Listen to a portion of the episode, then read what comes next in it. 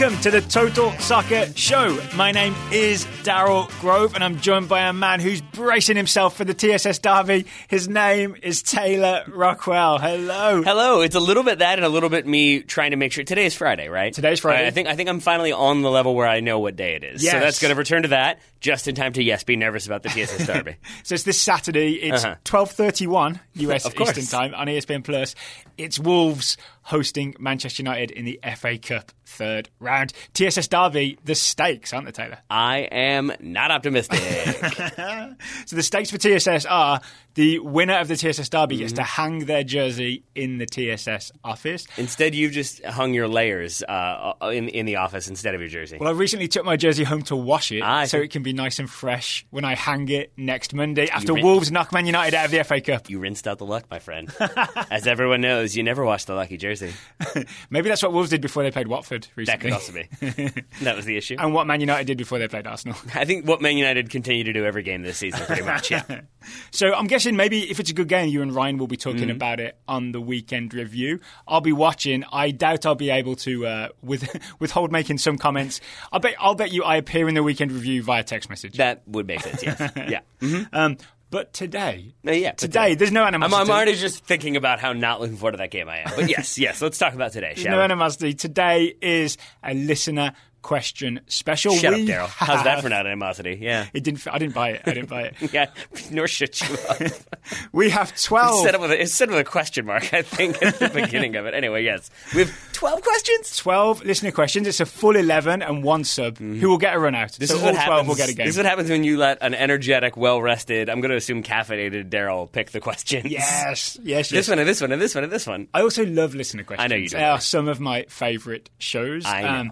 We would be remiss if we didn't mention that if you subscribe and support the Total Soccer Show at $10 a month or more, which you can do at totalsoccershow.com/join, we guarantee to answer at least one of your questions per month on the Total Soccer Show. We certainly do. We've got, as we said, 12. Let's get right to them, starting with Jen Kula-Jones, who asks, are there any female play-by-play or color analysts in English men's football? If not, do you foresee that changing anytime soon? The answer is yes. Mm-hmm. There is one. There is one colour analyst, co-commentator. Her name is Sue Smith. She's a former England winger and forward, and she works for Amazon Prime. Mm-hmm. So I don't know if people know this, but Amazon Prime just started broadcasting two different match days in England, the Premier League this season. Sue Smith was a co-commentator with Derek Ray on December 4th for Wolves v West Ham, and then on Boxing Day, Everton v Burnley. As far as I'm aware, Sue Smith is the only female co-commentator, as in like live commentary, in English football. Can we talk about that for a second? So what is the difference then between play-by-play, color analyst, and a presenter? Because that's the thing I feel like you tend to see is like the top 10 female presenters in English football. Well, I mean, I take play-by-play and color analyst are the pair, right? There's always the person who's doing the X has the ball, passes to Y, and then the color analyst is, that was a good pass by X to Y. Yes, it was. Right? So that's the pair. And then, in studio, you're a host or a pundit, essentially. Right. You have Alex Scott, former England and I want to say Arsenal player. I believe you're correct, yeah. She is pretty prominent in terms of presenting stuff. She was 2018 Men's World Cup. She was a pundit for, I want to say, the BBC. 2019 Women's World Cup the same. And now she's a co-presenter of Goals on Sunday with Chris Kamara, which means she's very talented if she can work alongside Chris Kamara because he is a wonderful wild card. I don't know, Jeff. I love that man so much. Yes, and I've seen a few different clips of her, specifically in preparation for this question. Yeah, there's the one where she sort of gets into it with Graham Souness because she's talking about teams playing in a low block and he interjects to say, what's that? Because Graham Souness wants to just talk about fight and passion and slide tackles. But it was interesting in that moment because, like, I think I saw a lot of people responding. He's the reason Liverpool haven't won the Premier League in a long time. He's the reason. The only reason. He's the one, and for people who are less familiar with Graham Souness, he's the one who's always criticizing Paul Pogba for having hair. Mm-hmm. I think that's the big thing. Yep. And also being a Man United player, but mostly the hair. But yeah, I saw Alex Scott get into it with him a little bit because he sort of interrupted to ask that question about what's a low block, and I saw some commentators, lovely comments on that YouTube clip, talking about how, like, what? He's just asking a question. He just wants clarification. And my feeling there is, like, I wouldn't just interrupt Daryl to ask him, like, a point-blank question when he's in the middle of making a point. The reason why you would do that is... Have you heard that show? I'm pretty sure you do. More of a, like, no, it's not this. Like, just shutting it down. It's it is definitely not a thing he would do to a male presenter, and it felt like, yikes. It was definitely a hostile atmosphere. It's very, I mean, the state of English sort of punditry is very old guard and new guard, and there's one and there's the other. I would imagine that as, for example, the women's England team gets more popular and the FAWSL gets more popular, you probably have a lot of female presenters and co-commentators and commentators get their start there and then get their way in to like working on the Premier League. That is my guess. I do just love the approach of we can't have women football analysts. We've got to give all this money to Michael Owen and Jamie Redknapp to say because they're already famous. Right. Yeah. Ready for the next question? I am. I just want to add Rebecca Lowe is the greatest host in the world. She is not a color commentator or play-by-play person, but still, she's the best. She's one of the great British exports. Yes. Yep. Next question comes from Brandon Paquin. Yep. Brandon Paquin wants to know which U.S. men's national team player needs a move this transfer window? The answer is several. Pick one. I think the biggest one for me is Bobby Wood, who I believe is still a professional soccer player, uncertain, but basically wage issues, a lack of kind of desire from clubs in Germany, and then some issues with him coming back to Major League Soccer, salary there where he would be, I think have limited his availability and his ability to move. He's at Hanover? Yes, but I think is really, really on the outs, and unless something happens, I don't know when we see him again. So I think any move, even to Bundesliga, even to the Netherlands, even to just somewhere where he'll get minutes, I think is key. He's fallen so far, I didn't even consider him a U.S. men's national team player when I put my little list together. I have two answers. Cameron Carter-Vickers, who was no longer on loan at Stoke. He's back with Tottenham. It's a long shot for him to play for Tottenham because he's not, I mean, much as I like him, he's not Jan Vertonghen or Toby Alderweireld or Davinson Sanchez, right? He's not at that level. There's a rumour that he's going to Derby County on loan, which I'm all for because then you can do a sort of buy one, get one free. You can watch CCV and Dwayne Holmes in action with a little bit of Wayne Rooney as well. That's the other one, yep. So CCV to Derby. And then the other one, Aaron Long. Do you remember all the rumours that Aaron Long was maybe going to Southampton or to Marseille? It was going to be Aaron Long's big move from MLS to Europe. Those rumours were in November. It's January 3rd now, and that rumour seems to have cooled off. I think a big part of that is because he was heavily linked with West Ham. Pellegrini now gone, David Moyes coming in, so maybe they slowed or even kind of cancelled some of the moves that maybe they were looking at previously because they want to let David Moyes, who is now, I think, the long-term solution, maybe. 18-month contract, I believe. So somewhat long-term, not fully. So we'll see how much freedom he has, how much kind of control he's given. But maybe that move still happens, but I take your point. But I actually think Aaron Long might be the big answer because this transfer window might determine, maybe the summer as well, might determine whether he is a player that moves to Europe or is just a career MLS player. Because he's, 27, I think, at this point? So it's getting towards now or never for Aaron Long. Similar, but not obviously the exact same for why I had Cameron Carter-Vickers on my list as well because he is a player who we see get lots of moves. I think he had two different loan moves last season. Oh, he's been to Sheffield United, Ipswich, I want to say Swansea and Stoke. He's been to four championship teams already. If he keeps going, he could get the whole set. You never know. But so like it's strange to think of him and say like he definitely needs another move. And where I had him on my list was sort of like he needs a move that makes sense, that puts him in a position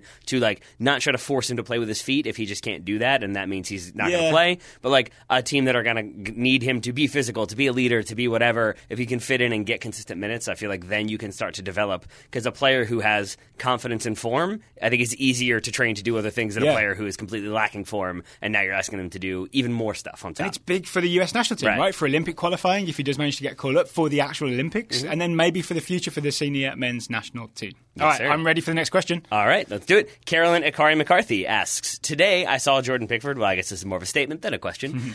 Today I saw Jordan Pickford, the Everton goalkeeper, dribble from outside the area in and then pick up the ball. Is this allowed? Can you clarify who can and how can a pass into the box legally be picked up? So I went back. Carolyn very helpfully gave us the minute that this happened. It was the 44th minute and 44:20 is when this happened in the Everton-Man City game. It wasn't a pass from an Everton player. Can I just add that if this is being picked up, that is not your headphones that are breaking people. There's a large truck backing up in the alleyway outside. Right? It really freaked me out for a minute. I was like, you're hearing that, right? I'm not having like some weird brain aneurysm, am I? It's collecting all our recycling. Okay. It's all our empty Coke Zero bottles are being picked up. Yikes. That's to send an extra truck. That's a journey. Sorry, continue. So, Jordan Pickford did receive the ball outside of his box, dribble in and pick it up, but it didn't come from an Everton player. This was a clearance from centre-back, Fernandinho from Manchester City. He hit a longish ball. Pickford was outside of his area, collected it, dribbled in, picked it up. There's nothing wrong with that. It's not a pass from an Everton player, so therefore he's perfectly fine picking it up inside. Yeah. Right. So when would that not be okay then? When could he not dribble? If it was passed to him by an Everton player, right? I even looked it up. Law 12, Section 2. It's an indirect free kick if the keeper touches the ball with his hands after it has been deliberately played to him by a teammate, or touches the ball with his hands after he has received it directly from a throw-in taken by a teammate. Then there's some exceptions for like headers and chests and what have you. But basically, it doesn't matter if you receive the ball outside the box, dribble in and pick it up because it hasn't come from a teammate. Right. I understand why Calvin asked this question, though, because I think this is a weird American rule. Mm-hmm. And I learned this when I filled in goal for our indoor team, Richmond City, a few years ago. I received the ball outside the box, dribbled in, picked it up. Free kick. Yep. It's an indoor rule. Mm-hmm. I'm pretty sure that a keeper can't dribble into his own box and pick it up, but it's not an 11-a-side rule. Mm-mm. And no. I think I should have been given a pass. I mean, you were given a pass. You just picked it up. That's the problem. So I think maybe it is an indoor rule. I don't know. Maybe it's... I blame NASL, whatever. There's weird rules that seem to be like different than what we have in the rest of the world. You're blaming NASL with no evidence. NASL. Yeah. Did you just make NASL the villain? And maybe also MISL, M-I-S-L. Is that what it was? Yeah. Major Indoor Soccer League? Yeah. It's do people pronounce it missile? They absolutely should have, right? I would hope so. I'm playing in the missile league. If it's still around, I hope they do. I hope they do. Next question. Christian Ott. Christian Ott asks, are there any world-class or formerly world-class defenders you would sign as an MLS designated player? And then I chose this question, and I've added the caveat, it has to be realistic. Right. Because I would sign Virgil van Dijk and give him all the money as an MLS designated player for any MLS team, but he's not going to want to join right now. He'd like, you know, I'm in the middle of a Liverpool title challenge, right? Right. Yeah. Yeah, I think you'd struggle to get him out. Wait, I do think but how much money? I might be interested. I think there are some realistic answers, both short-term and like medium-term. So, for example, a medium-term one for me would be Diego Godin at Inter Milan, 33 years old, still going strong, so I don't think you could get him out of there now. He's in the title race too, right? Yeah, exactly. So I don't think you could get him now, but I feel like he's reaching that point where maybe this time next year, that's the one I would throw DP money at. But in terms of shorter term, I would say Marcelo would be the one that I would maybe say. Oh, I went centre backs only, but I guess technically Marcelo's a defender. Technically, exactly. I think maybe he ends up being like a left winger or a central midfielder in Major League Soccer. Yeah. But only 6 games for Madrid this season, yet he's only 31. I think he would be a borderline appointment designated player. That I think Marcelo is such a known entity that I can see people not quite the level of Ibrahimovic or Beckham, but I could see people going to games to get to see Marcelo play a game because he's that exciting and a solid locker room presence by all accounts. That's interesting. All right, I've gone for someone who I think could go this summer, and this is a possibility in my mind, Thiago Silva. Okay. 35 years old. Uh-huh. He's with PSG. His PSG contract expires the summer of 2020. Thiago Silva will be a free agent. He could go back and play in Brazil.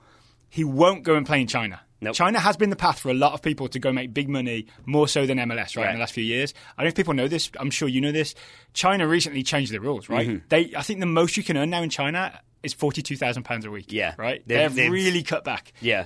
And then also, you can earn that unless your name is Mesut Ozil, in which case you're not allowed to earn anything in China. And I think Mesut Ozil is probably fine with that. Yeah, too. I don't think he'll be going and playing in the Chinese Super League. It seems unlikely. So existing players with contracts in China can see them out, but new contracts, like if Silva went there, he wouldn't be able to earn the mega money. That, for example, Miranda, his one-time partner, is earning at a Chinese team. Yeah. So Thiago Silva, I think, is a possibility to join an MLS team. Oscar, I think, is still there too. Yeah, he's making £400,000 a week, I believe. Yeah, he's making gracious. More than Oscar-worthy money is what he's making. Well done. Well done. Other possibility, you mentioned Marcelo, 31, Real Madrid. Sergio Ramos is 32. He's Real Madrid through and through, right? I know, didn't he start at Atletico maybe? But at this point, or Sevilla, sorry, he was at Sevilla. He's Real Madrid through and through at this point. He's Andalusia, I think, yeah. I can't see him wanting to play for another European team. I also think there'll be a point where maybe Sergio Ramos's power base in the locker room, right now he has it, right? Yep. But at some point it will be eroded and he won't have the control of the team that he used to have. That will be the time to move on. I think he could make a big money move to Major League Soccer, and he would be appointment television. He would watch Ramos destroy opposition strikers. For similar reasons, pretty much exactly what you've just said, Gerard Piqué is in there in my mind as well.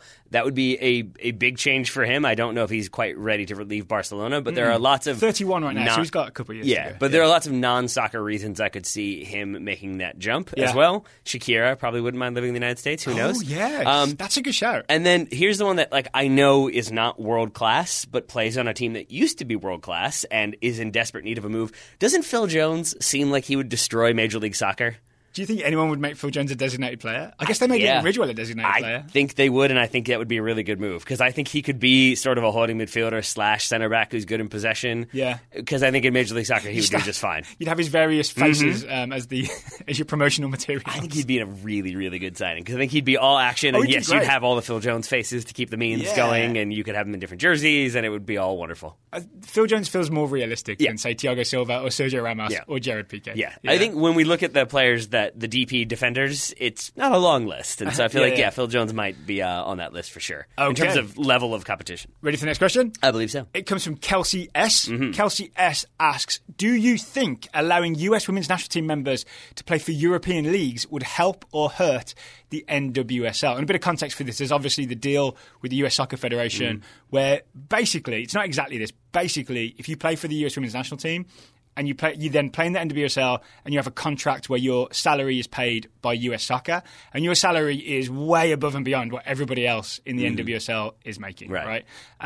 So if US Soccer loosened it up and said, all right, don't worry about it, go play for Lyon or whatever, would that hurt the NWSL? Yes. It would, right? 100%. Why would it hurt the NWSL? Because right now, I think NWSL relies on the marquee names to attract fans, or to attract otherwise like diehard fans. Diehard fans are going to be there. To attract more neutrals, you've got to have Megan Rapinoe. You've got to have Julie Ertz and Carly Lloyd and names like that. If they're all, I mean, other teams are aware of that too. So you've got to have the name that someone's like, I'm going to turn on TV to watch this person play, or I'm going to go to the stadium to watch Megan Rapinoe. I mean, yes, and if you have more European clubs with more money, like Chelsea are aware of that too. Arsenal are aware of that too. If you get Alex Morgan in there, that's going to turn some heads. The tea celebration is going to be remembered potentially. Yeah. So I think lots of other teams would be aware of that marketing potential and that draw, and would happily give those players, those star players, more money. I mean, they're the best players in the world. There's also that, right? If you're looking to build a competitive team in Europe, you want some US women's national team players, right? Yeah.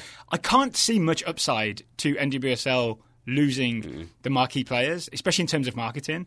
I can see an upside in terms of it would potentially open up slots for the next generation to then basically earn a good salary and maybe make a name for themselves to become the next Alex Morgan, the next Megan Rapinoe. But there's always an interim period where you don't quite have that, right? And I would also argue no matter how well you perform in NWSL as one of the marquee, like upcoming marquee names, you don't really have the marquee name till you've gone to the World Cup and everybody's seen you do it, and a whole nation of people who only pay attention to the US women's national team at the World Cup suddenly know your name, right? Yeah. So I think maybe the devil's advocate argument would be that if you had more players going abroad, then that opens up more space on domestic rosters for other players who might not otherwise get chances. That's one. The other one would be, like, the Washington Spirit have Mallory Pugh and Rose Lavelle, not because they were particularly adept at business and were able to get them. It's because they were really bad 2 years in a row and drafted them. And so maybe if you had players with more freedom to move abroad instead of getting drafted, then that kind of incentivizes those teams to operate a little bit better, work a little bit harder, so you can't just rely on being the worst but then getting the best as a result. So those are the long answers, but the short answer is nope. It would hurt the NWSL. Next question. We're moving right through them. Derek Light. Who is the biggest club you reasonably see getting relegated within the next 5 years? Daryl, I'm going to need specific big clubs, please. It's actually kind of hard, right? I know. That's why I'm making it very specific for you. One team that's towards the bottom end of the Bundesliga right now that I think of as a big name because they recently-ish won the Bundesliga is Werder Bremen. But I'm not sure how big Werder Bremen actually are in terms of the size of German clubs. Yeah. And this is our trip to Germany to see some Bundesliga. Really, like, it shook my certainties I had about who were the big teams in Germany. When I saw 50,000 at Eintracht Frankfurt and then 54,000. When they were like Intimate Stadium at Düsseldorf, we were like, oh, it's going to be 26,000. 54,000. I really have no concept now. I actually think, I did look this up, I think Werder Bremen Stadium is smaller than both of those. But Werder Bremen is a name that rings out to me because they won the league with Diego that one year. So now I'm all kinds of confused. I feel more certain in England where I think it's the usual suspects. Yep. Like Newcastle, big team. Always a chance they go down. Yep. West Ham, big team, always a chance they go down, especially right now.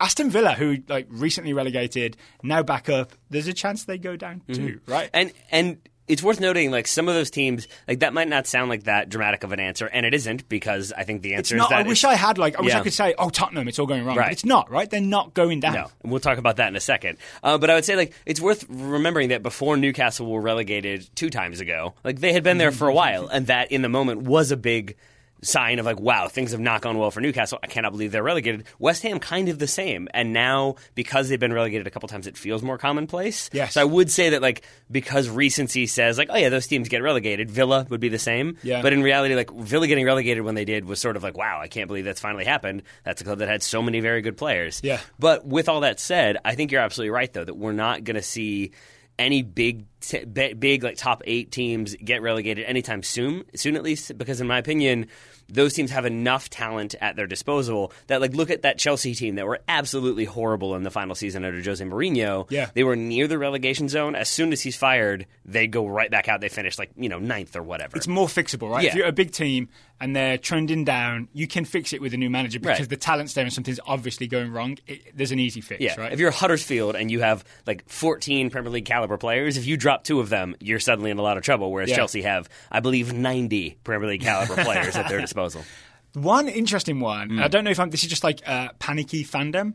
Right now, Wolves feel untouchable in terms of relegation. I had them on my like potential list. Yeah. But they are a team that's been up and been back down again. Not with the current very wealthy ownership, but I look at them right now as everything fits nicely, right? Like they have the relationship with George Mendes, and then Nuno's the coach, and he's good with George Mendes, and everything works because the type of player Mendes wants to bring in is the type of player Nuno wants. Everything fits nicely. A lot of Wolves' success is built on Nuno's sort of tactical system, that very good like 5-3-2 when they go away and they're hard to break down and they counter and all that. I think if Wolves lose Nuno, there's a chance that the whole project gets very shaky very fast, and it'll be a team that continuously finish top 10 will suddenly be in trouble. It's possible. I agree and disagree with aspects of what you said. I agree because I think that like my reason for thinking about Wolves was mostly because they're a team, as are most teams in the Premier League at this point, who have like wealthy benefactors, and there's always that threat of what happens if that person runs out of money, or if they decide, never mind, I don't want to put money into this, or they get divorced, a la Monaco, and then suddenly they're struggling. I'm not sure Fusion International can get divorced. Yeah, I would hope not. Unless they get divorced from the Chinese government, then they'll be in trouble. I would hope not. But so that's the only way that I could see, similar to like PSG, Man City, if those ownership groups just pulled out all their money, those teams are in a lot of trouble. Yeah. But with Wolves, I actually wouldn't be as concerned about some of the stuff you've mentioned, just because thus far it feels like they have had plans in place. So I almost believe in them at this point. Maybe it's blindly, but I believe in them at this point that if somebody came in to try to get Nuno, there's already a list of people that they've kind of talked to or have a confident belief that that person can come in and continue to do the job. The only evidence I have that maybe all could fall apart if Nuno leaves is that there was a time after Fosun took over and they had Walter Zenger as the manager. And it was an absolute just shammuckery of a season. A Travis shammuckery? Travis shammuckery, yeah. I heard... So I'm just worried that like Nuno's the outlier and that maybe things aren't as well organised as it seems to be. Yeah, that's... Well... Except we'll find out if he ever leaves. I think so. Andy Brassel and I forget who else. I apologize. We're talking on like the Football Ramble Daily show, the most recent one about. Not familiar. Transfers. I've never heard of it. That's fair. They were talking about how like Hertha Berlin suddenly have a lot of money, and they're sort of doing the thing that clubs that get a lot of money really fast tend to do, which is they're just trying to have that one big signing to show we're here. And so they're after Goretzka. They've been after a couple other people. They have Klinsmann in, obviously. Granit Xhaka. Yeah, and then yes, exactly. And their argument, Brassel's argument, was like you always do that when you first get the money. You're like, look, we can get this guy and this guy and this guy. Look what we've done. Yeah. And then after that wears off and you realize, oh, that didn't work. Then you have the secondary round of like, okay, now we're actually going to sign the players that we need, and we're actually going to be smart about this. And I feel like Zenga was that first thing. Nuno was very much the second. Yeah. As are players like John Moutinho and Patrice. And who's your goalkeeper, Rui Patricio? Yeah, Thank you. I got nervous for a moment about getting it Patricio. I'm not sure why. You'll learn all about him on Saturday if you get through the Wolves' defense. He's already haunted my dreams. It's fine. Next question comes from Tasha Mowry. Tasha Mowry, or maybe Mowry, asks, if you were picking the 18-player US women's national team roster for the Olympics, by the way, everyone should be glad that we are not picking that roster. Yeah. Would you still include Crystal Dunn as a defensive player? So will she still be our left back like she was for Gillette? I'm going to say if you have a fully fit roster to choose from, if everybody's healthy, yeah, I think that's where she has to go. Okay. Why?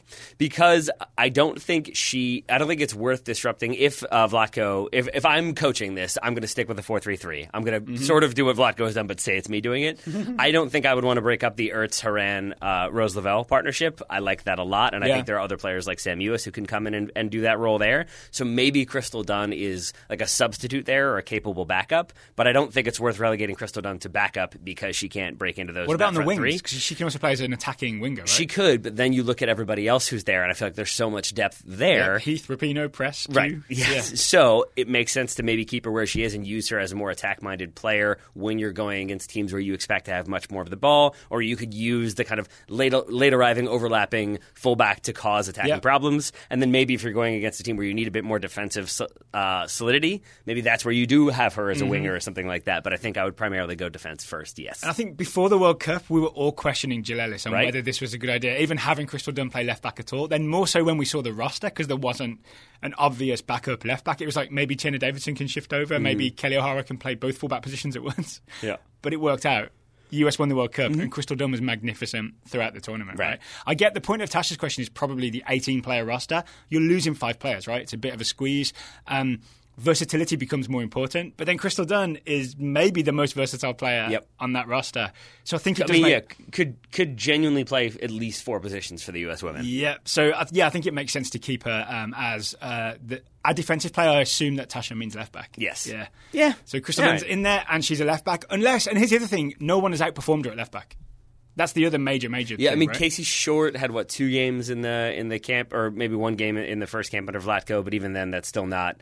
enough of a sample size. Did she win the World Cup in those games? I don't believe she did, Daryl. I don't believe she did. Next question? Yes, please. Philip Gibson. Do you think any team from the Premier League will ever reach 114 points? The short answer is I did the math wrong on this for a minute, by the way. Did you really? Yes, because I thought this was the question of, because Liverpool have, 1 draw this season? Yes. That's it. So for a second, I thought it was the math equal, could Liverpool basically just win out? Would they be the first team? Yeah. Not realizing that, nope, the math was wrong. That means you have to win every single game. Yep, 114 points is 38 times 3. It's winning every single game. Yeah. The answer is no, I don't think. The most any team has ever gotten is 100 points. That was Manchester City in 2017-18. They had 98 points in 2018-19. Those are the 2 highest points total. So the upper limit is being pushed, but I think it's impossible to win every single game. Why? Because, there are lots of other good teams out there. Someone's going to get you at some point, even in terms of a draw. Yep. But 2... there are other competitions. There's the FA Cup. There's the EFL Cup. Yep. There's the Champions League. If you're a team challenging at the top of the Premier League, you're almost certainly also in the Champions League. At some point, you will get tired or have to field a sort of second-string squad-rotated type team. You will drop a point at some point. I agree entirely, and that gets to the relegation question we had a moment ago, but it applies here as well. The part I forgot to mention is that my argument was going to be, I do think we maybe will see more teams at threat of relegation going forward because there is so much more money in the Premier League that I think teams, lower league teams, lower tier teams, have more money, can spend more. And I do think as a result this season, we're going to see teams needing to get more points than historically it's been, 40 points and you're safe? Give or take, yeah. Look at how many teams already have 20 points this year, and it's almost all of them, or it's a lot of them at this point. So I think you're starting to see teams get better. Yeah. So I think... so there's always a threat from every team, right? Yeah, exactly. Yeah. But because of that, if everyone's getting better, it also means that even the weaker teams could potentially knock you off because they're still good enough to be in the Premier League and still good enough to be that next level caliber team. And then there's a magnificent achievement like Arsenal, 2003-04, the Invincibles, went through an entire season without losing a game, right? So an invincible season. They got 90 points, right? They did not get 114 points. Maybe one day some miracle team will do it, and it'll be like the was it Roger Bannister ran the 4-minute mile, and then everybody suddenly started running 4-minute miles because everyone just believed it was possible. Yeah. But I just think there's always going to be, throughout the length of a football season, there's always going to be at least one game that you don't win. Yes. There you go. So I have this question for you, though. So as you said, what the record points total is, 99, 100? 100, yeah. Do you think Liverpool break that record this season? What have they got right now? Many. So they've only drawn 1 game, right? What, 21 games, they've only drawn 1. Well, they've only dropped 2 points, right? So, if they keep it up, then yes, right? Yeah, I think they do. I think they'll break Man City's points record, short of a massive downturn in form, and I don't see that happening. And even then, I feel like they could still have a couple bad games and break that 100-point record. I mean, look how basically perfect Liverpool have been so far in the league, and they've still managed to drop 2 points. Yep. That's why 114 is not possible. Agreed. If it ever happens, delete this podcast. Don't do that, though. Don't do that. Keep us around. Next, no, just this episode. Keep, keep listening. Keep listening. Next question comes from Aaron Gustafsson. Aaron Gustafsson asks, if you had to pick just one NWSL team to follow for the season, who would it be and why? The North Carolina Courage. Really? Yeah, of course. I assume you would have gone Spirit just because you kind of have been to see them already and you kind of support them. Nah, I like winners. No. I mean, it would be... Spirit's going to get you. I'm not looking at this from a fandom standpoint. Like, okay. I'm looking at it if you're picking a team and if you're okay with being like a fair weather fan, but I'm not even saying like as a fan. I'm saying that the team that I think would probably be the most entertaining to watch is your two-time champion or your back-to-back champion because they have so much talent. Yes, Sam Kerr is gone, but I think they still have... She was in Chicago. Excuse me. Yeah, Sam Kerr is... So, yeah, never mind. I had her in Chicago. Never mind. North Carolina, meanwhile, have Jess McDonald still around. They've still got Abby Dahlkemper playing balls out of the back. They've got the aforementioned Crystal Dunn. They've got so many exciting, talented pieces in that team that I think... And they play really, really exciting soccer. Chicago I had on my list because they're fun, but no more Sam Kerr means now I'm sad. The only other one that I think could be in there from a, like, interesting to see how the season plays out standpoint is Seattle because of the new connection to Leon. That's my choice. Yeah. Seattle Reign or Reign FC because of the Leon purchase. Yep. So the way this is structured now is there's a group, OL group, Olympic Leon group. And Lynn Williams. Lynn Williams is the other attacker. I couldn't remember. Sorry. Go ahead. Yeah. OL group own the Leon men's team, the Leon women's team, which is maybe the best team in women's football, definitely the best team in Europe. And now they own the Seattle team as well in the NWSL. I am really interested to see how they treat the Seattle team. Yeah. Is it like, are they the third tier team behind the other two, or do they get equal or as good as treatment as the Leon women's team? Yeah, and I think that it'll be fascinating to see what that treatment is, but also if that treatment goes well, do other teams follow suit? Do we see Barcelona trying to establish relationships, or Real Madrid, or some of the English teams? And this would be a way to get loads of money into the NWSL, right? If this works out, this is, I think, one of the primary, not revenue, but financing sources for how the NWSL could take that next step. It's not like they're going to get a gigantic TV contract, right, that's going to pay loads and loads of money. I mean, even MLS, as developed as it is, can't do that. But if you're suddenly linked with all these gigantic organizations, money can flow into the NWSL. And I think there'll be, if that happens, there'll be a stronger argument for much, much higher salaries because groups like OL Group can afford it. Yeah, I agree. So that's the team to watch maybe off the field in a way. Like on the field as well, but just the business aspect, I think. And Megan Rapinoe's there. It makes sense to watch them on the field as well. There we go. Yeah, she might even play for them this year. She might even. Next question. New manager as well, since Zlatko is no longer there. Next question comes from Christian Astorga. Christian Astorga asks... Are you ready, Taylor? What are your expectations for the US men's national team and Greg Berhalter in 2020? I've got varying ones. I'm going to start World Cup qualifying strongly. That is number one expectation, that you've got to ease some nerves, soothe some jangled souls, or whatever the expression is. And I think that's one way to do it. Soothe some jangled souls. Yeah, man. People are nervous. People are anxious. If you start off with a draw in that first game, or like a draw and then like a shaky win, I don't know how well that's going to go over, as opposed to just two strong wins. We're off 6 points. Things seem way better. So if people don't know, we don't have the final six competitors for the Hex yet, but we do know there will be six. Doesn't matter. Win them, right? We have games on the schedule in 2020, September, October, November. We're assuming 2 match days for the Hex in each. There are only 10. You only play 10 games in the Hex. We could play 6 of them by the end of 2020. So my expectation is that we be in the top 2 in the Hex by the end of 2020. Okay.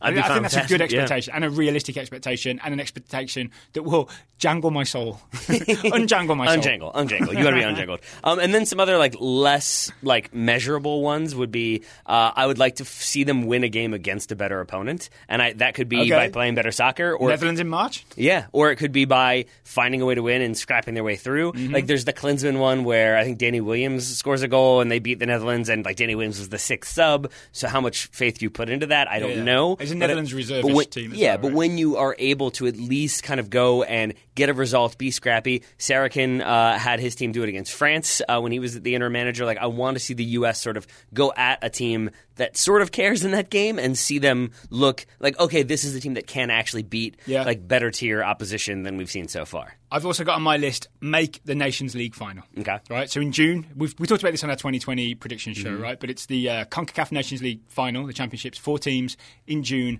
Our semi-final is against Honduras. Got to beat Honduras. Mm-hmm. Then we'll be in the final against either Mexico or Costa Rica or Mexico. Bigger picture stuff, I'm looking for multiple identifiable patterns of play. Okay. We saw bits of it last year, right? We saw like the diagonal ball to the far post for the overlapping mm-hmm. fullback. We saw the centre forward comes deep and the winger runs in behind. We saw it working occasionally. I would like to see more of those, so the repertoire is like 50 different moves that mm-hmm. we have, so it's not just really predictable and ineffective, right? Do you feel like January will give you a good lens into that? Because that's when we saw last year at this time, that's when we saw like Nick Lima becoming a central midfielder, and that was the thing that we're sort of like, okay, we're seeing new things. I think we'll see some of the new ideas, maybe. Yeah. We'll see a couple more of the new ideas, yeah. Because they do, as I understand it, Behrhalter is like teaching things, like patterns, mm-hmm. and then adding. Eventually you're supposed to have this entire repertoire, right? The other thing is, I would like to see in 2020 the US keep the fast transitions where applicable, right? We saw it in November against Canada. Canada sent fullbacks forward, coughed the ball up, or we won the ball. There was space to not pass slowly and slowly get there. There was just space to bang balls into for Paul Arriola to run onto.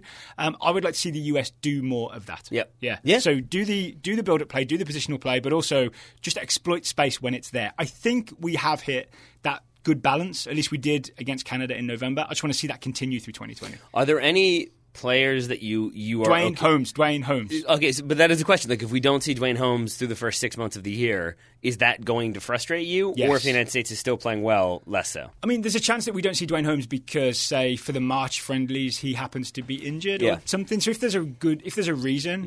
Mm-hmm. Then, yeah, it's fine, right? There's nothing you can do about it. But if he's available in March and doesn't get a selection... it's not that far from England to the Netherlands. You know what I mean? No, it's not. It's not a big travel. I would get him on a ferry if you have to. So, Dwayne Holmes is the one. If he doesn't get called up in 2020, I'll be frustrated. All right. I like that. Because I do have, as my, like, a couple other ones for me would be, like, stop calling in some of the best way I can describe them as square pegs. Mm-hmm. And I don't, well, he's not listening. But, like, Will Trapp would be an example. Like, Will Trapp is a player now that we both feel confident saying is not going to be a player that we feel comfortable. If somebody gets hurt in the World Cup and Will Trapp is going to have to start for us, that's going to be a grabbing the collar, looking for some air sort of situation. So I think I would like to see some of those players phased out, some players that we don't think are at that level, mm-hmm. and then continuing to look for younger talent or developing talent or players coming through. That the January camp thus far seems like a good indication that that will continue to be the case. There's 5 teenagers in this January camp. That's a decent amount for me, but I would like to see that continue, and more so than just, oh, we've called in this youngster, they didn't get any minutes. But look, we're calling in young players. Like, I'd like to see some players sort of start to earn their way into the squad, and if they do, then they continue to get those minutes, as opposed to, well, yeah, but like this guy's been there before, so we're going to keep playing him. I think what you'll see is probably, assuming we qualify for the Olympics, mm-hmm. You'll see a lot of guys get a lot of experience at the Olympics at the back end of the summer. Olympics mm-hmm. is late July, early August, right? And then hopefully that will have been a platform for, say, Paxton Pomacale to have made an impact with the US soccer program to the point where in September, suddenly, assuming he's in decent form, he's a realistic choice to be in the matchday squad for the senior US men's national team. All the Olympic stuff is behind. We don't have to think about juggling U23s and senior. I can see that the Olympics being like a springboard or a platform for players to become first-team regulars. Okay. Yeah. All right. That would make me feel more optimistic. Final thing I have is I'm looking forward and expecting the integration of a fit Tyler Adams into the US midfield. Like, I think it is time to see if Tyler Adams can play the number 6. And our number 6s are Jackson Ewell, Tyler Adams, still maybe Michael Bradley here and there. Can you make him be healthy? I can try. So it's working so far, right? Yeah. I actually love that he made his comeback. You've been doing that? That's been your work? I mean, I've been praying for it every day, crossing my fingers. You do that little Tyler Adams shrine in your house. Yeah, right? Yeah. Don't tell him about that. I like that he came back towards the end of the, I can't remember if it's the Hinrunde or the Ruckrunde, but the first half of the Bundesliga season, played really well for like 86 minutes or whatever it was. Mm. And then he gets the winter break rest as well, right? So we're not in danger of overexerting him really quickly. So he's back, then he gets a nice rest, training camp, but rest from match days, and then he's back in action when the German season starts. And then he's captain for life? Captain for life. Well, let's not use that phrase. So you have the Tyler Adams shrine. Does Adam Bells have the Richie Ledesma shrine? Is that what he has? Definitely. Okay, cool. I feel like he's got a couple different shrines, a couple different players. And then, by the way, I did hear Richie Ledesma Was US Soccer were interested in calling him up. This is a Soccer by Ivor story, and I trust Ivor's Golasip. US Soccer wanted to call him up for this January camp, but PSV wanted him to train with the first team in the winter. So good news all around for Richie Ledesma fans. Good news all around for Richie Ledesma fans. One thing that would be good news party at Bell's house. For US Soccer fans in general, this isn't, and it would be a party at Bell's house, and I would go to that. Yeah. Not necessarily USMNT, but more generally, I think the other thing we definitely need to see from US Soccer is some coaches getting hired. Yes. That would be another big one. They announced today they've hired a goalkeeper coach for the senior men's team. From Atlanta, right? So that's a hiring. I also saw Laura Harvey had stepped down at Utah. Interesting. So that might be a women's national team youth program hire. Don't know. We're recording the show in the middle of a lot of decisions happening. Wow, that feels like that'd be a big name hire, right? Feels like a step down for Laura Harvey. I feel like maybe that's a national team gig coming up for her, potentially. Yeah, well, like U20s, U23s. I don't know. Oh, I meant more so like another national team somewhere else. Oh, I see. No, the rumor was it's going to be a U.S. soccer hire. Yeah, we'll see what Kate Margraf. She'll be at the United Soccer Coaches Convention in Baltimore. Maybe we'll have to harass her until she gives us an answer. All right. Well, you're assuming she'll be there because of NWSL, right? Maybe she won't now. Nah, we'll find out. Yeah. All right. I mean, I think she's scheduled to give a presentation, so there we go. I don't think she's just going to scrap that one. I didn't know about that. All right. Ready for the next question? Mm-hmm. Okay. It comes from Grace Ott. Grace Ott says... Oh, I think I'm uniquely positioned to talk about this one as opposed to Daryl. Would you want to ask me? Sure. Go on, Grace Ott. The Premier League is considered by many the best league in the world. What are the factors that led to its success? Was it money, work permits restricting lower quality players, the history of the game being there, some combination of those, or something else entirely? Money. Mm-hmm. The answer is money. Yep. So for those who don't know, what happened in, 92 is the Premier League broke away from the rest of the Football League, so they could negotiate their own TV deal that they didn't have to share with all four divisions. They could just have all the money that they negotiated for themselves. And this happened in concert with Rupert Murdoch's Sky TV. So this was a revolution in England. We didn't have cable before. Mm-hmm. You just had four channels that came through the aerial, right? Suddenly, satellite dishes were for sale, and you had Sky TV, which is like the English equivalent of cable. It was a big thing to try and put really valuable things on Sky TV so that people would have to go out, get a satellite dish, get Sky. That was the whole thing. Like, have you got Sky? Has your family got Sky? It was almost like a weird class system developed in the 90s. Rupert Murdoch and Sky TV put the Premier League on Sky Sports and to make it the must-have thing, mm-hmm. and just poured loads and loads and loads of money into the English Premier League through the TV deal. So that's where it all starts, is with all the money coming in from Sky TV. Random but related question. Was that, in order to get Sky to have that subscription at the time, was that more of a like middle upper class sort of thing? Or was that like a thing that was available or easily accessible to all people?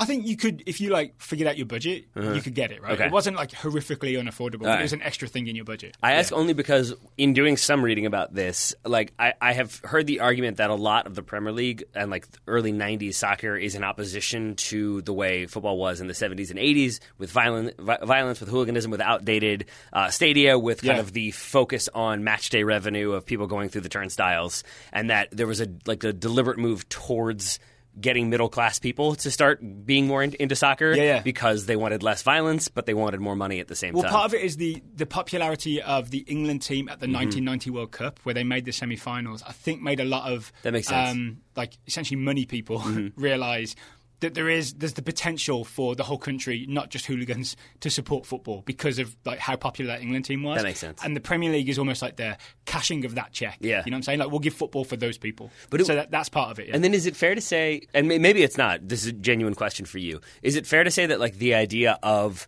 the lucrative TV deal was sort of a revolutionary idea of the time? Because it does sound, again, from what I read, that it was sort of clubs looking at, no, we got to focus on match day attendance. We don't really want there to be better TV deals because we don't want people staying at home watching games. We want them in the stadium. Well, it just wasn't that much money at the time. So a big money TV deal was revolutionary at the time. I want to say it was revolutionary throughout all of football, and other countries are still in a way catching up to how much money the Premier League makes when it negotiates its TV deal. Because I think it's worth reiterating, and obviously that money is then spent on players, and that's why you end up with loads of exciting players in the Premier League, and that's why it gets really popular. Yeah, absolutely. I have more reasons. Please keep going. Okay, so there was the Taylor report in the aftermath of the Hillsborough disaster, which essentially the very basics of it is it called for all stadiums in England to be all-seater, so no standing. It was all seating. It led to a lot of teams rebuilding their stadiums, right? So suddenly you have a lot of shiny new stadiums in English football in the 90s, and it's a better looking product on TV, right? It's not the shabby stadiums from the 80s with like rusty sheds. Mm-hmm. You know what I mean? You get these like really magnificent looking things, so that makes for a better product on TV. And more people want to go, because if you're suddenly in a modern stadium that's comfortable and easy to get around, you don't. That was also when they moved away from having beer that you could just drink in your seat. You could you could only drink beer. You didn't even have a seat before. You couldn't see the field though, right? That was the new rule. I didn't go until post 90. But that's what I'm saying is like now the rule is you can't drink beer within view of the field. Like you have it. You have to do it like in the concourse. Concourses. Yeah. So like, but even that was a move towards we got to get away from some of the hooliganism. Yep. We got to kind of limit some of that in order to make soccer a bit more appealing. More reasons. Colour. Mm-hmm. I honestly think still when you look at the Premier League, the way it's presented, it's bright and it's colourful. And if you look at other football leagues, I would say Italy and Spain especially, I don't know what it is, the way they use the cameras, but it just looks a bit less colourful. Mm-hmm. The English Premier League has always been presented in this way that's really... the green is well... the green is very green. It's well coloured. Right? Yeah, I don't know how you explain that one. Nothing green's greener. Yeah. It's Pliny the Elder. I mean, the lack of running tracks around the fields, like consistently in England, is a big deal because of new stadiums. Yeah, that's a thing they can't have in Italy. Sorry, I keep interrupting you. I remain convinced that people in the U.S. became Chelsea fans, certainly because of Mourinho, certainly because of how good they were, but also because Stamford Bridge on TV is a really, really, really pretty stadium because everything is so right on top of the field that it looks so claustrophobic. There's always fans everywhere. Everybody's vocal, sometimes too vocal. But I feel like that, like you have that sort of aesthetic. It definitely helps with pulling people in. That's the other thing. It may not be as true now, but in the early 90s, there was very like loud crowds. Mm-hmm. Again, made for a good TV product. Yeah. It's English language, which exports well with the commentary and all that kind of stuff. I think it just became a very exportable product. That's loads. So more money keeps coming in, the more you sell it abroad. That's how the Premier League became so successful. Mm. I mean, there's actually a really good book on this by, I've forgotten the name of it, but it's by David Goldblatt.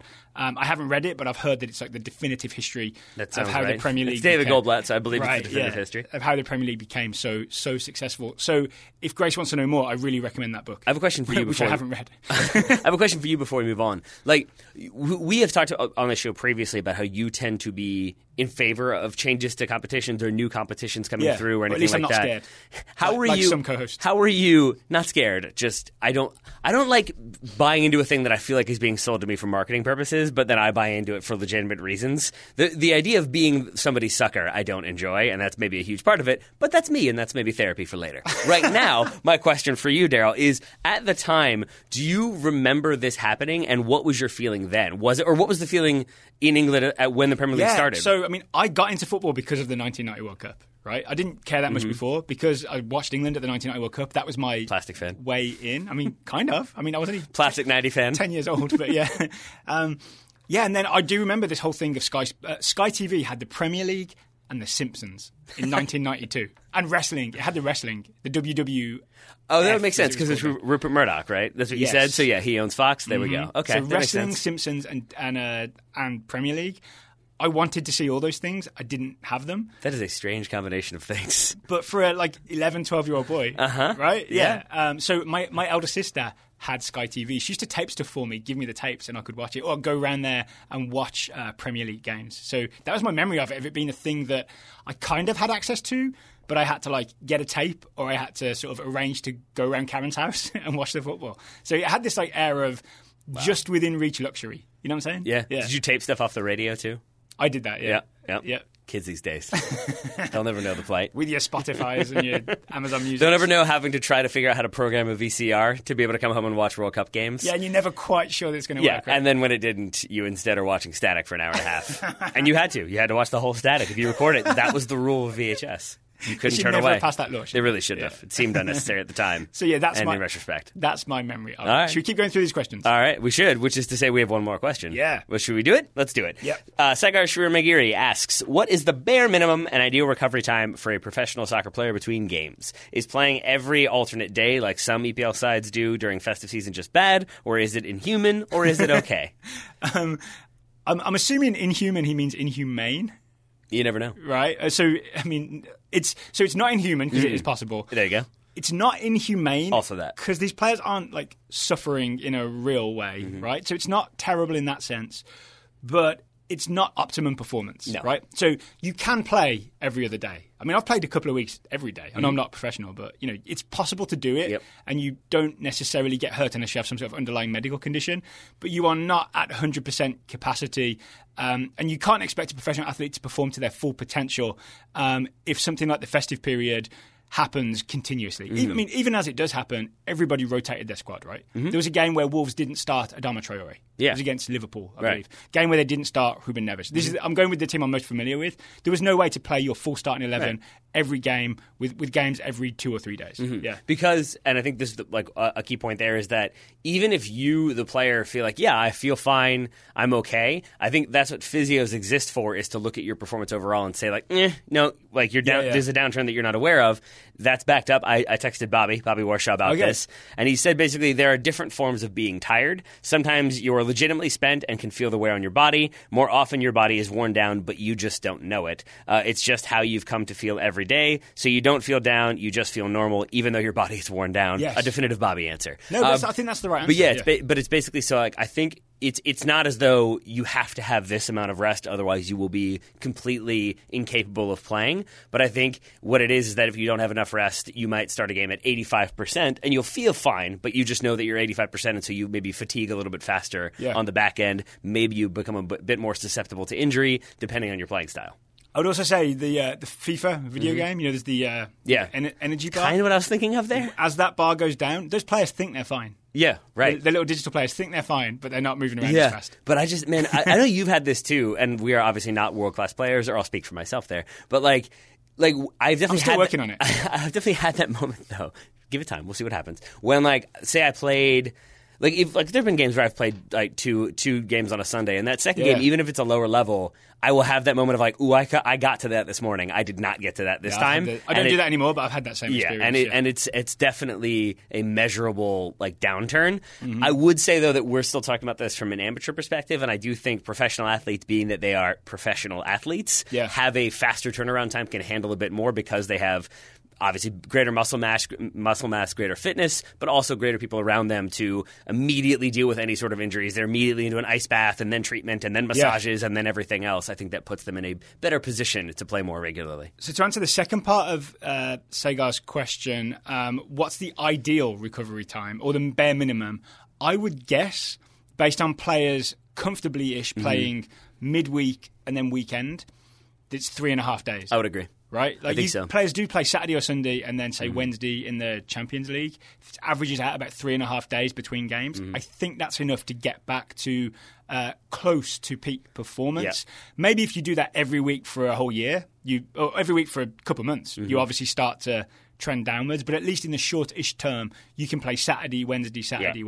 Another very interesting point that goes with what you're saying that I thought was interesting that came from Bobby was he was essentially arguing that players would much prefer to play in a game than train. Like training is fun, right? But so when you have this fixture period, what tends to happen is some of the training goes down because you have so many more games. But even that can be problematic because even if you're reducing the intensity of your training sessions, it also means that you're not getting those training sessions. So you're sort of going 100% each time because you've got so many games without a lot of that sort of those 3 days of, okay, we're recovering, now we're back into training, now we're back up to the point where you need to be 100% in time for kickoff. It sort of is fewer training sessions, but still you're then at 100%, like more dramatically can cause problems down the road, essentially. Interesting. Yeah. All right. So I feel like overall 3 days is probably the way to go. Yes. Okay. Our very professional opinion is 3 days. Yeah, Saturday then Tuesday. You're good to go. It's so fine. We answered 12 questions. Yeah. What's the time on the clock? Shorter than I thought it would be. There we go. Yeah, we did it. I think that's the new standard. Next time we'll do 13. All right. 13 in 45 minutes. Thank you to everybody who sent in questions. We love answering listener questions. You can ask us one at totalsoccershow.com/questions. The link will be in the show notes. And again, if you want to support us, totalsoccershow.com/join. If you join at $10 a month or more, we guarantee to answer one question per month. That we do. We also very deliberately answer a lot of non-$10 questions as well. Right? We'll never get to a stage where it's pay to play the whole way. We will not. I have a question for you though. Why did you decide that we needed to record this show with 12 questions in a sauna? Why did that seem to be like a good idea for you? Yeah, that was not my choice. That was the real estate company that, or whoever manages this building that our office is in. They have set the thermostat. I don't know. I think it's Leon from Curb Your Enthusiasm setting the thermostat. Yeah, I think he likes to set it at 85. I think is what he said. That's about where we are right now. We both came in jackets and sweaters and things. Yep, and I'm down to a t-shirt, and I'd go further if if TSS propriety allowed. There we are.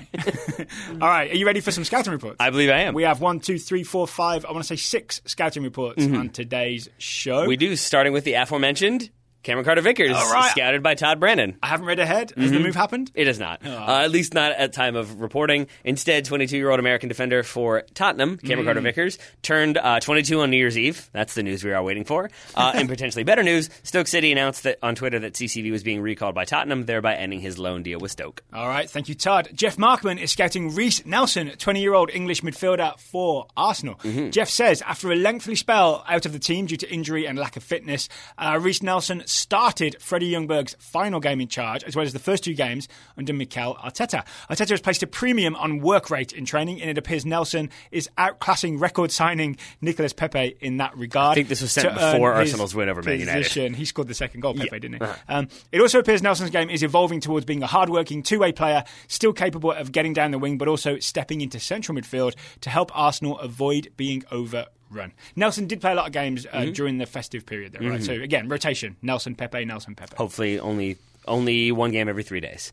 Keith Kalmbach scouting Marcelo Palomino, 18-year-old American winger for the Houston Dynamo. Palomino has reportedly signed with his hometown team, the Houston Dynamo. Training sessions with FC Porto this past year didn't lead to a contract, so signing for the Dynamo would be a step in the right direction following nearly 18 months without competitive soccer. I'm guessing the Tab Ramos relationship had a bit to do with Probably that didn't hurt. As well.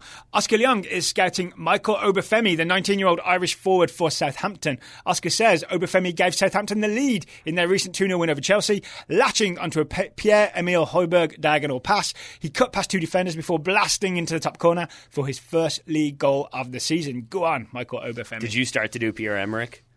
No. I do that every time with that name. Like Pierre-Emile Højbjerg. Nailed it. Devin Kiefer, scouting Erling Haaland, 19-year-old Norwegian forward for Borussia Dortmund. Haaland has signed for Borussia Dortmund after the black and yellow met his release clause. According to an article posted on the Bundesliga's official site, he will wear number 17 and is likely to make his debut against Augsburg on January 18th. Ian Shank is scouting Fernando Arce Jr., 23-year-old American defensive midfielder for Necaxa. Fernando Arce Jr. parted ways with Club Tijuana following the end of the Apertura, moving to Necaxa, who placed 5th this fall, so a jump up the table. He only played about 200 minutes this fall with Los Cholos. So well done, Fernando Arce. Well done to everyone who sent in some scouting reports. There have been lots of other players on the move, lots of rumors, news of that kind, so we hope we get more scouting reports to report back next week. We've got to do a transfer show at some point as well, right? I would say we do. All right. There've already been quite a few moves. There have, a few. I want to say, Taylor, best of luck to my team in the TSS Derby this weekend. Yeah, I'm fine with that. You know, a nihilist Man United fan. A little bit. A little bit. Really? No, I'm just aware. It takes the fun out of it for me if you're not even. I just have no idea if they're even going to have enough players for starting 11 tomorrow. Really? Jesse Lingard, Anthony Martial sent home with the flu, I believe. So now they have no attackers, I think. Flu's not good. Flu spreads around the team as well. You have what Diogo Jota, I think, is out for this one. So it'll be Cutrone starting. Is that what I think I read from The Guardian? Who knows? That was The Guardian's preview. I would bet Neto. All right. Yeah. That'd be fine. Yeah. Because, you know, he's going to be offside and then the goal won't count. Actually, we'll see whether Wolves go full team for FA Cup and whether Man United do the same. I'm guessing they do because they're playing each other, right? Sure. All will be revealed Saturday afternoon. Yep. Again, I'm sure you and Ryan will cover it because I'm guessing there'll be some sort of incident in that game. Yep. For now, I will say, Taylor Rockwell, thank you for taking the time to talk to me today. Right back at you, buddy. Listeners, thank you for listening and we will talk to you again very soon.